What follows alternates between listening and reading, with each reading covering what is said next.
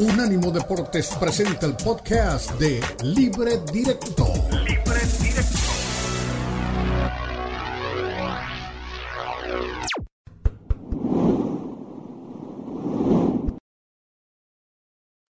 Lo que pasó el fin de semana con la óptica de Libre Directo para unánimodeportes.com. Se jugó la fecha 3 de la Liga Mexicana, 33 goles se anotaron en, el, en los nueve partidos, un promedio ofensivo alto, el que ha tenido México, sobre todo este fin de semana, 3.6 goles por partido, que ya marca una tendencia ofensiva importante. Tigres sigue siendo el líder del campeonato, Pachuca con el resultado último de la noche del domingo, se acercó por diferencia de goles a ser segundo y se mete en medio de Tigres y Monterrey en ese dominio del norte en donde también salta un poco el equipo de Santos. En México no ganó Cruz Azul, no ganó América, no ganó Chivas, pero el que a, los que peor les fue fue a Cruz Azul y a Chivas que perdieron. América rescató un muy tibio empate frente al equipo de Puebla. Al que le fue muy bien fue a Pumas. Escuchemos qué dijo nuestro eh, ex compañero y ahora director técnico, el señor Rafa Puente del Río. al, final, pues evidentemente es un, es un resultado delgado, pero muy, muy satisfecho con el esfuerzo de los jugadores. Fue un partido complicado, por ejemplo, eh, nuestro capitán refirió una molestia desde el primer tiempo y se entregó hasta que le dio el cuerpo porque ya empezó a aumentar ese dolor. Eh, Molina venía de, de una larga inactividad. Entonces yo ahorita les decía que donde no llegan tus piernas, llega tu corazón. Y este equipo, si algo... Muy bien, ya. A ver, doña Elizabeth Patiño, ¿qué, ¿qué, sensación le dejó este Pumas del fin de semana? Eh, creo que Pumas se está encontrando, tiene un orden defensivo importante, que es algo que seguramente busca en esta nueva etapa eh, Rafa Puente Jr., que le había costado con, con equipos anteriores, y ve un equipo convencido también, convencido de que puede hacer las cosas, eh, cuando los ves intentando encarar y te pisan el balón es porque el jugador se tiene confianza y esto quiero pensar que es parte del trabajo del día a día de Rafa Puente, hacer que el equipo crea en lo que quiere el entrenador y crean en ellos mismos. Entonces, Pumas, marchando bien, no es para tirar las campanas al vuelo, porque también vienen de una derrota complicada, pero por lo menos como local que saques puntos me parece que es interesante para el cuadro universitario desde el viejo continente, un partido espectacular en Inglaterra entre el Arsenal y el equipo del Manchester United, que terminó ganando el Arsenal en el minuto 90 con Golden Ketia, un 3 a 2 que mantiene el Arsenal al tope del tablero. En España, el eh, Barcelona logró ganarle al Getafe 1-0 resultado apretado. ¿Qué dijo Xavi Hernández? Eh, bajona al, a tu equipo. Bueno, sobre todo a un contrario que te dificulta las cosas, ¿no? El Getafe creo ha hecho muy bien las cosas, está agresivo, segundos balones, ellos trabajan mucho este, este tipo de circunstancias, ¿no? Los, los, los, ganan. Sí que es verdad que en los duelos no hemos estado agresivos, nos ha faltado un punto de agresividad, ¿no? Sobre todo en ataque, diría. En ataque para cerrar el partido, ¿no? Si en estos partidos siempre hablamos de lo mismo, haces el 2-0 y se sentencia, ¿no? Y al, estar 1-0, pues siempre sufres hasta, hasta el último segundo de partido. Pero hemos muy bien. Diego, ¿le dejó satisfecho lo que vio del Barça? ¿Le queda debiendo el Barça? ¿Qué expectativas para el Barça, que además tiene partido otra vez el miércoles contra la Real Sociedad en, el, en Copa del Rey?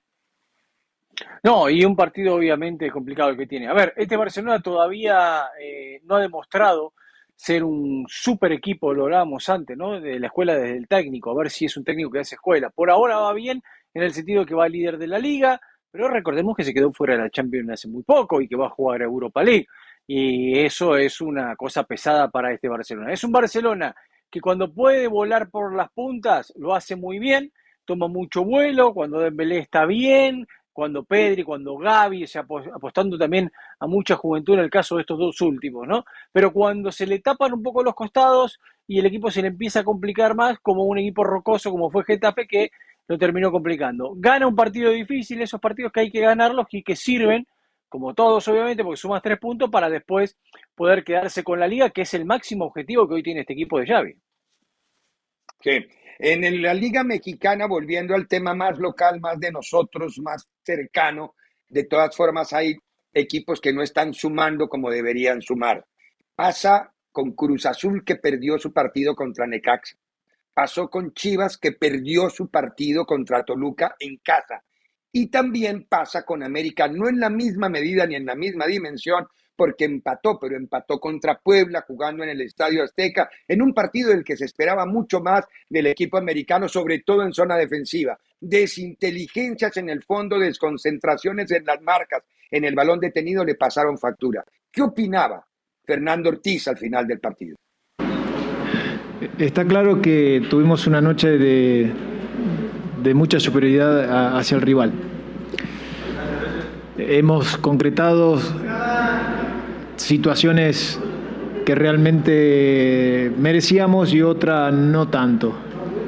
Y la desconcentración o llamarlo eh, desafortunado, llamarlo desatenciones, las dos veces que me llegan me convierten.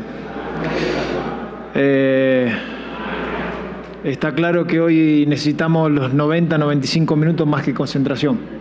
Si bien no estamos efectivos como queremos de mitad de cancha hacia adelante, lo que pretendemos siempre ir a buscar el gol, eh, atrás hoy la estamos pagando caro. Es la realidad, hay que, hay que saber conocer también los errores que tenemos que, o desatenciones que nos cuesta caro. Muy bien, América, a ver Eli, se le planteó al técnico Ortiz la palabra crisis y no aceptó. Él dice que no hay crisis todavía. Eh, estos resultados pueden generar un comienzo, un conato de crisis en el América, tres empates seguidos, dos de ellos contra Querétaro y Puebla en el Azteca. Y decían que el calendario era sencillo, ¿no? Para, para el América y al parecer, pues no, en cuanto a los resultados no ha sido tan sencillo. En América va a haber crisis cuando los resultados no llegan y sobre todo tomando en cuenta esto que menciona Ricardo, que los rivales pues en el papel no son de alta exigencia, ¿no? Sabemos cómo venía Puebla. Claro, todos los que ven la playera amarilla enfrente de pronto se acuerdan que saben jugar muy bien al fútbol y dan el partido de su vida. Eso también lo puedo entender, pero América hoy es un equipo que no defiende bien. Y un equipo que no defiende bien constantemente está a riesgo. Puedes eh, tener tres, cuatro, cinco oportunidades de gol, meter dos o tres, pero igual te van a meter. Entonces yo creo que si América no consigue esto, que se venía viendo desde la pretemporada, las fallas en defensivas del equipo del Tano, eh, va a sufrir durante el torneo y puede sufrir más el Tano, ¿no? No sé qué tanto lo aguantarían si América no consigue resultados buenos inmediatamente. No tiene la espalda tan ancha entonces el Tano, como si la puede tener un hombre como Carlo Ancelotti, porque volvamos un poco a la Liga Española. Jugó el Real Madrid, visitó la Catedral, un estadio que es muy complicado y muy difícil como es San Mamés, allí ante una caldera humana que, pero es de toda la vida, no fue el caso particular de ayer, sino siempre ha sido eh, jugar contra, no diría la palabra hostilidad, no es hostilidad, sino contra lo que se plantea la localía en territorio de, en el norte, en el País Vasco. Ahí fue el Real Madrid y logró un resultado con una aparente mejoría del equipo de Carlo Ancelotti, que tiene un calendario también muy apretado. ¿Qué dijo Carleto al final del partido?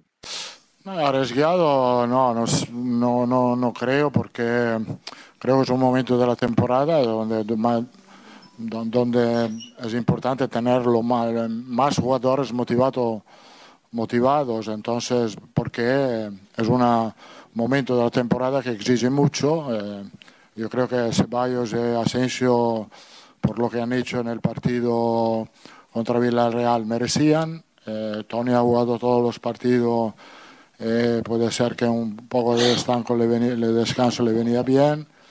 Eh, Luca, Luca podía jugar porque ha entrenado muy bien, pero he preferido elegir esto. Ha salido bien, el equipo ha sido ha hecho un partido sufrido, competido, pero hemos defendido muy bien. A ver, Diego, los resultados en la semana de Copa del Rey contra el Villarreal, el resultado del fin de semana contra el Athletic de Bilbao en la Catedral, eh, dan como para que regrese el Madrid, aunque no sé con qué ropita va a encarar Liga y Champions. Yo creo que estos dos resultados le dan a ustedes, que son los aficionados del Madrid, un respiro bárbaro y creen que el equipo ha mejorado y que ha tomado mucho más fuerza. A mí me parece que todavía no podemos levantar esa bandera no veo que el equipo eh, todavía esté en un nivel en el cual podamos decir que puede competir para ganar alguno de los títulos. Es más, creo que no va a poder pelear si sigue en esta forma por ninguno de los títulos. Evidentemente todavía está recuperando a Benzema, Valverde había tenido una baja muy importante y hay que recuperarlo. El medio está cansado, ya no está más Casemiro, Camavinga eh, no jugaba de la mejor manera y el equipo se empezó a resentir. Por eso es que el técnico Ancelotti arma un bloque un poco más abajo muchas veces para asegurarse y ver que pueda meterla en las pocas ocasiones que tengan arriba o en la velocidad de Vinicius y así le ha, le ha dado sus frutos, ¿no? Y va tomando la confianza y va recuperando a los jugadores que necesita recuperar. Sí, es más o menos el panorama de un fin de semana en donde nos concentramos un poco en Inglaterra, en México y en España. Todo lo que usted quiere saber de deportes lo encuentra aquí, en la página de unánimodeportes.com. Hoy la tendencia Dani Alves por lo que ocurrió y el desafortunado momento que está pasando. Ahí va a encontrar todos los videos y todas las presentaciones de Leo Vega, de Diego Cora, de Elizabeth Patiño, de todos. Unánimodeportes.com.